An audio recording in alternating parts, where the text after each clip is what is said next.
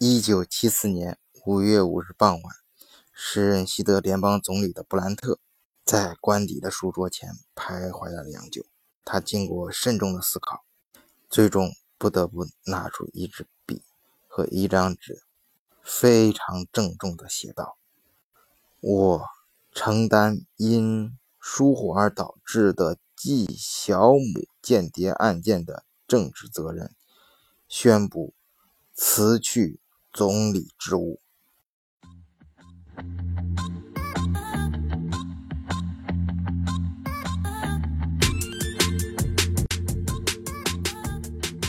两天后，勃兰特领取了当时总统海涅曼签署的解职证书。当时这件事，德国很多人首先心情是非常沉痛的，而且也不太理解，啊、呃，也好像是嗯，总理府抓到一个间谍，但并不是勃兰特本身的错误，因为勃兰特首先他的他在他在任期间，嗯、呃，包括他以前，呃，他无论是政治上还是经济上，呃，他做出的成绩大家都是非常认可的，呃，呃尤其是呃他在个人人格方面。呃、有一个很有一个侧面反映，就是二零零五年，嗯、呃，德国电德国中央二台评选的德国最伟大的呃德国人，呃、前十名里面，勃兰特能够排到第五名。那、啊、当然，我简单说一下，前面你可以看看，第一名是阿登纳，后面路德、卡尔马克思和尼措兄弟，第五名就是勃兰特。你可以想象他在德国心目中的位置是非常高的。也就是说，为什么就是他无论是声望还是他的实际成绩都非常高的一个人，因为一个间谍而失去了，嗯、呃，或者说他不得不辞去，嗯、呃，总理的位置呢？我，嗯、呃，我后来，嗯、呃，也想了，首先我否定了，呃，一个就是。因为他，因为那个间谍呢，嗯、呃，当时在他幕僚中的位置已经非常显赫了啊，甚至他的很多一些文件呀，那个间谍是是负责保管的啊，他可以私自带回家。嗯，后来也证明他确实利用这个职务，嗯呃，就是拍照啊，就跟我们电影上看到那种通过各种手段把这些秘密资料送送到了呃前苏联啊，但是。呃，但实际上我后来在德国这时间长了之后，而且对德国一些政治体制有所了解之后，发现德国很多一些重要的决策和政策都是提前公开的，就是提前公开大家讨论，然后最后来投票，然后呃，由于由相关的机构来决定，呃，去执执行它，呃，所以说，呃，他对当时西德的。这这些所谓的泄密对当时西德的实际的政治伤害并没有那么大，而在这个基础上，为什么勃兰特还要辞职呢？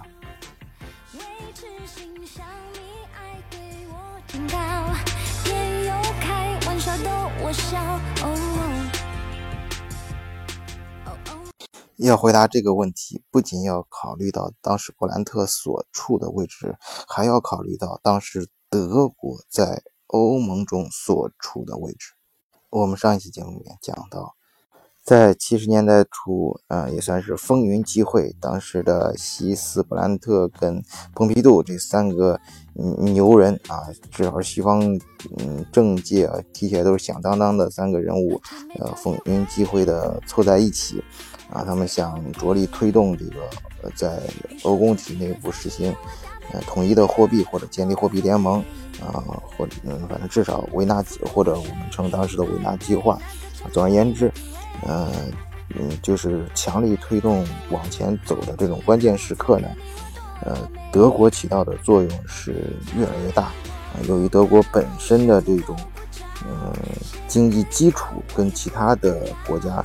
首先是比较扎实，再一个它的性质也强悍得多，呃、我们可以从当时一些数据看。而对于有些位置来说啊，嗯，不是说你在位的时候犯了多少错，而是说如果人们怀疑，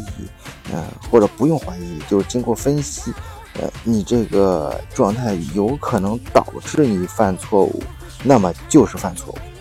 啊，就是西方也有一个有有意思的名言，我记得很早的时候，我记不起来在哪个地方具体看到的，就是说，在一个系统中，如果呃如果一开始存在呃呃错误或者是呃。呃，可能犯错误的环节，那么它必将会犯错误，啊、呃，当然它这种，嗯、呃，这个逻辑就是适用于这种情况，因为当时并不是说它的间谍泄露了多少机密啊、呃，由于我刚才讲的那个原因嘛，其实也对它的政治和经济并没有造成太大的伤害，呃，但是呢，有可能以后有可能会发生，比如说，呃，据说啊，当时勃兰特他的私人生活就，呃，非常的。嗯，不是很检点，就是比较喜欢参加各种聚会啊，而且很很多女的，嗯，就是情人啊，纠缠不休，啊，这个那，你作为这个他身边最亲密的这样一个人，而他是一个间谍，啊，那这个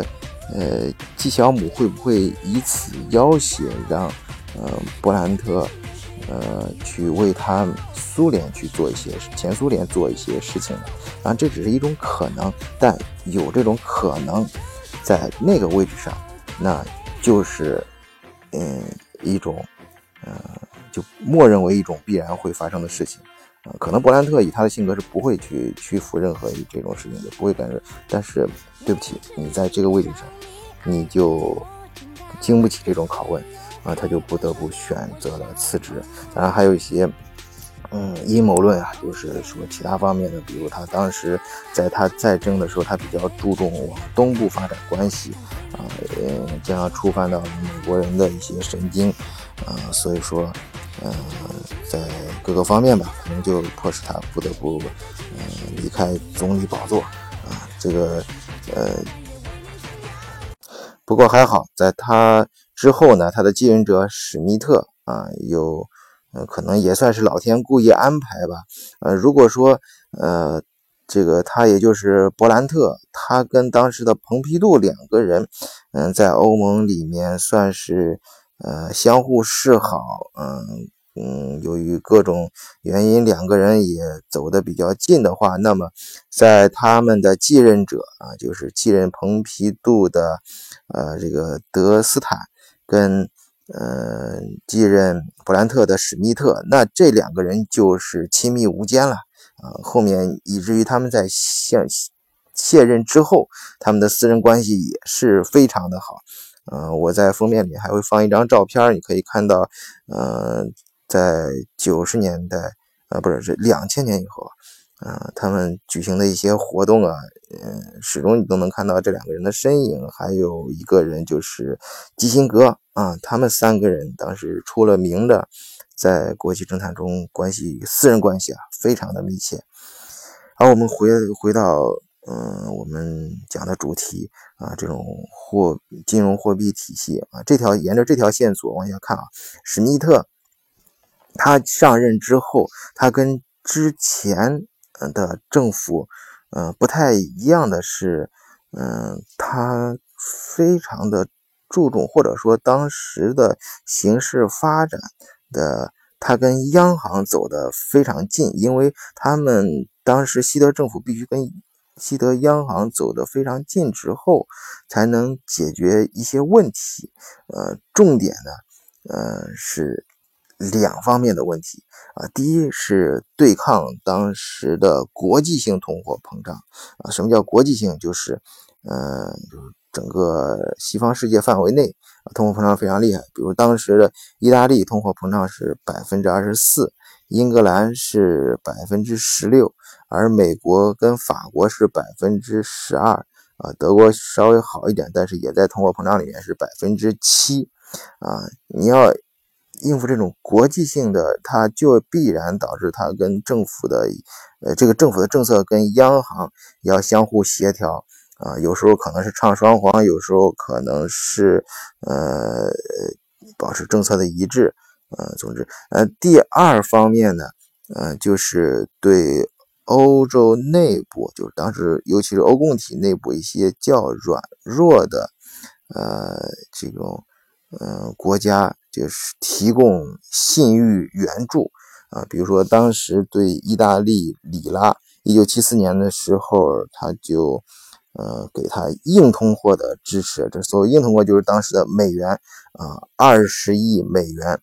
啊，所以你可以看出当时呃德国呃他首先他自身的呃就是经济基础和呃工业体系非常的强硬，就是所以在各在国际性通货膨胀中，嗯、呃，别人都是百分之二十多、百分之十几，他能够在百分之七啊，呃，而那个嗯、呃，在呃货币这种体系里面，当时他们主张建立的呃叫呃蛇形浮动，所谓蛇形浮动，它是一种比喻，其实就是联合浮动汇率机制啊，这种汇率机制呢，就大家基本上是锚定在欧盟内部锚定马克的，呃，那马克它可以更多，就是在他们建立的，呃，我们前面讲的维也纳计划底部建立的这个呃资产库当中，德国的分子也最多嘛，啊，他担任的责任也最大，其他弱小的这些弱势货币国国家，呃。它也给予更多的这种信誉方面的信用方面的支持呢，说白了就是说给你更多的钱，嗯，在一些关键的时候，呃，所以说，呃，就导致了这种跟他锚定的相互就是，嗯、呃，他们之间一直到后来很长时间就是，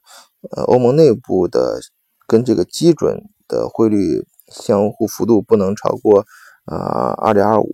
呃，你。这样的话就会像蛇一样运动啊！如果是比如说马克在波动，那其他跟它也会波及到其他的汇率在波动，呃，或者说是基准，那实际上其实就是马克，呃，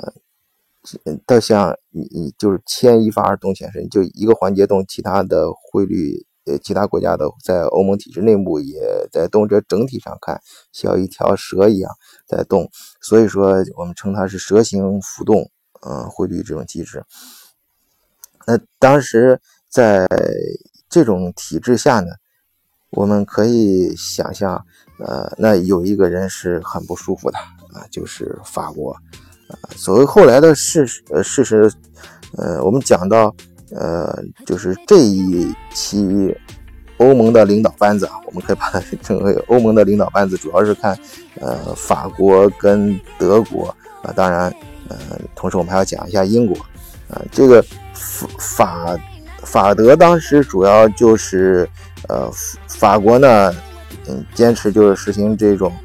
呃，货呃这种货币政策，啊、呃，从这方面去入手，而嗯是德国，德国从这方面入手，它这种情况下，呃，而它它这种情况下可以。更多的体现出德国的意志嘛，他认为你其他国家其实你的货币政策不行，呃，当然我们在前面讲了，德国的本意是想让大家的经济政策发展到比较接近的水平，再去搞货币方面的事情，因为法国一直往前推，先走货币，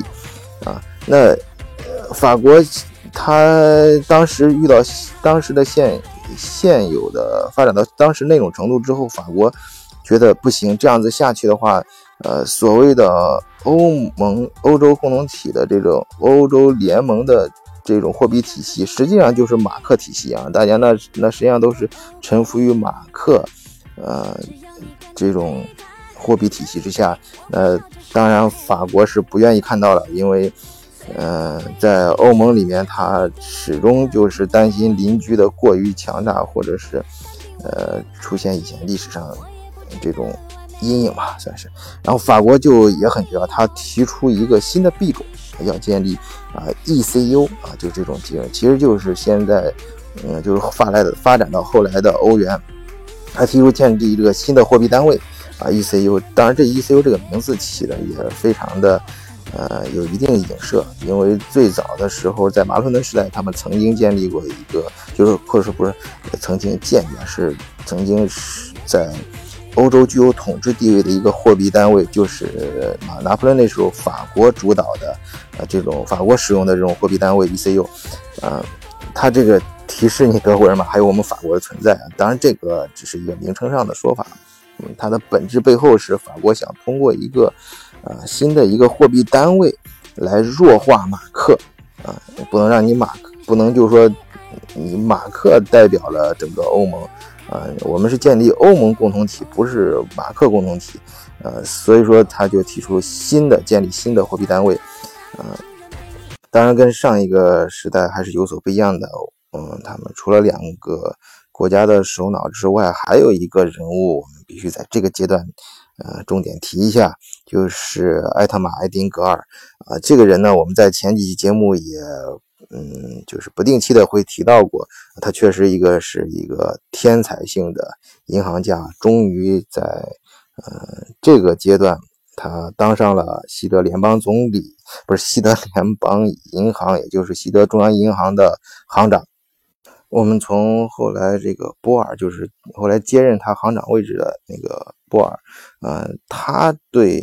当时嗯、呃、在一次很重要的会议上吧，他对。呃，埃米格尔的一个回忆啊，写的非常的到位啊，我们可以，我给大家读一下，可以看一下当时埃米格尔对当时法国想要搞的这种新的货币体系，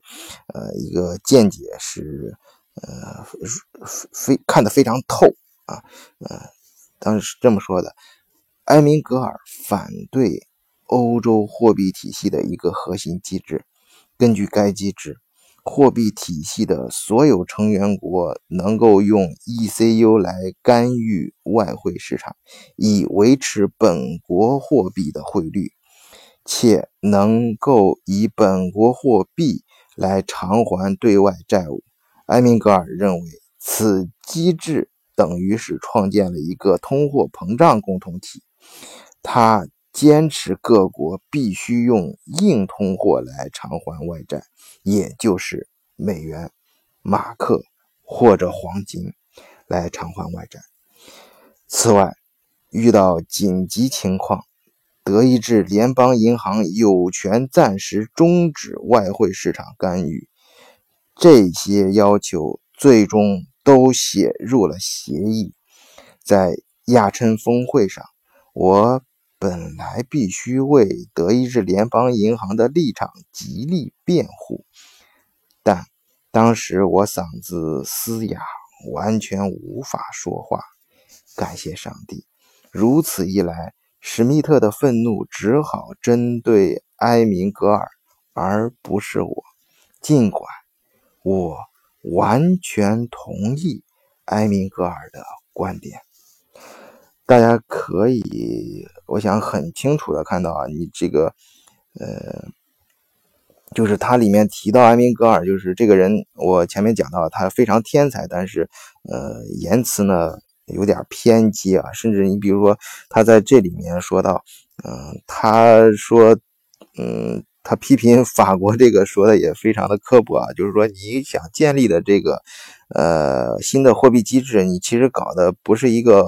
呃，欧盟共同体，而是搞成了一个欧洲通货膨胀共同体啊。当然，他对后来其他的事情，他对美元的看法也很刻薄，就是说跟美国在一起，就货币来说，那就像是跟一个大象上了同一条船，啊，或者是上了同一个床啊。这个，嗯、呃，这个。呃，据说埃米格尔的很多信件，包括他给总统写的一些，嗯，不是，当时的总理啊，史密特，还有之前他发表的一些，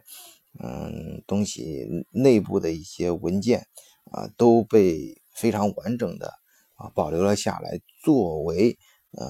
德国呃或者说西德当时呃或者西德合并之后，当时呃德国中央银行执行很多一些政策的一些依据和参考。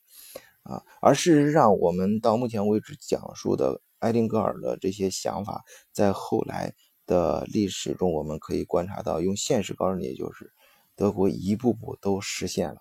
嗯，他们确实是后来，嗯，整个欧欧洲现在的欧洲央行的背后，实际上就是德国中央银行嘛，说了算。你像，尤其是在欧债危机之后。啊，你看似好像整个欧洲受到了很大的重创，啊，德国经济受到重创，但实际上是德国在欧洲的地位是明显提高了。你像，呃，当时的所谓地中海那几个 P I G S 那四国，当然没有不是表演，是大家一个总结啊，就是本土四国是这几个字母拼在一起，正好是这个开玩笑的说法。呃，这几个国家他们在呃欧债危机之后，它的很，你像希腊什么这些国家，他们的呃嗯财政府财政支出都要受到欧洲央行的严格监控，实际上就是受到呃德国人的监控啊、呃，嗯，这种嗯呃还有嗯一些。嗯，其他的实验像塞浦路斯啊，那当时德国的就很强硬，很很嗯很强硬嘛。塞浦路斯遇到危机的时候，呃，我相信关注金融和货炒货币的人都还记得当时的事儿，啊、呃，那是很严重的。就是那德欧欧盟到底对塞浦路斯救不救？呃，那你要救的话，你就是给你开的条件很清楚，就是你要救的话，你就放弃本国的这种，呃，就是。或者说是你要交出本国的货币主权，你你要接受嗯央行欧洲央行的呃呃干预甚至是领导，嗯而呃要么我们就不管你，你自己看着办啊。那当时后来的事实大家都知道了，所以说在后来的很多历史事件中呢，呃可以看到安明格尔的这种呃想法呃是一步步得到了实现。当时呢，呃，并没有一下子就是做成一步步来的嘛，就是而且法国当时提出建立新的货币体系，那德国觉得其实也挺好，为什么呢？首先他对自己非常有自信，就是我回到开篇提的，他他做出一个重大决定，像总理因为一点事情辞职，包括他们国家做，他们首先是建立自己，首先有这个这这个德国这个民族比较可怕，就是他他一旦确定一个目标。他几代人都会持之以恒的一步一步的往这个目标推进，而且不管你发生了什么事情啊，不管你提出了什么事情，而且呃每一代人都可以做出自己的牺牲啊，这也是我们看到的德国的风格嘛。比如很典型的他的足足球，他的球队在世界上没有什么很响当当的明星，但是他每次都能冲到世界杯的前三名，他就是注重整个团队的这种打法。你像，呃，那他的货币政策也是，他在开始就是欧欧洲法国提出这个我新建立新的货币单位啊，的猛一开始就是埃丁格尔是反对的，就是呃看穿了这个事情不太好，但是但实际上呢，他们是接受了啊，就我们接着做，但是他由于他对对自己非常自信，他相信他进入这个货币体系后，呃，反而可能是件好事，因为他可以，嗯、呃。顶着一个新的外衣就可以大踏步的往前走，但是他需要做的是呢，在这个新的货币体系里面啊，一步步的啊，嗯，抓到核心的这种权利，就是要在他的这种掌控之中。呃，当时，呃，英国呢，呃，也是一个欧洲很聪明的人，他们他他这个连续的几任首相就是。我们前头有一个异类西斯，但实际上他们整个欧这个英国的政治体系也是采取一个旁旁观者的角角度看欧洲大陆看的也非常清晰的。所以说呢，呃，在这个一九七九年启动新的货币体系的时候，呃，欧共体九个成员国就只有八个成员参加，其中少一个就是英国。呃，你你当时英国的这个卡拉汉的这个呃财政。大臣希利啊，他非常确认这英国的决定是正确的，呃，他说这个英国绝不参加啊他们这种汇率体制，呃，那不仅仅是因为盯住汇率机制的经济政策问题，更关键的是它反映了英国对自己所处世界地位的根本看法。这种看法是什么呢？就是欧洲。从来不是英国的第一国际盟友，美国才是英国的第一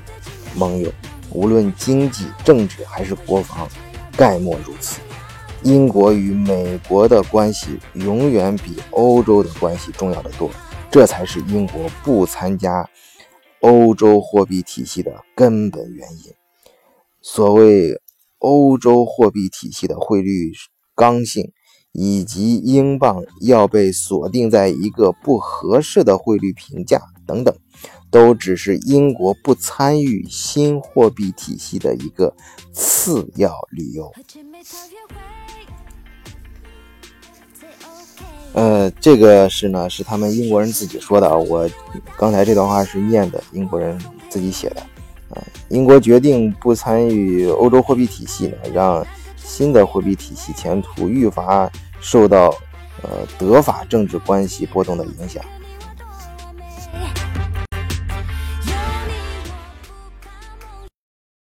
大家也可以看到，这个很这个我们这几期节目讲的这个欧洲，当时七从七十年代到八十年代这关于货币体系的新的货币体系建立是一浪高过一浪，一波高过一波，越来越激烈，甚至这种波动呢已经影响到了美国。呃、美国当时呢，他们呃实行嗯、呃、就是呃当时的美联储主席是呃奥尔克。他实行加息，我记得那一年他有一次加息，直接是一般我们后来不是看现在，呃，美国很多加息号称 零点二五 嘛，每次都 零点二五 零点二五， 那一次他直接加了一，啊，就是四个 零点二五， 呃，他当时呢是为了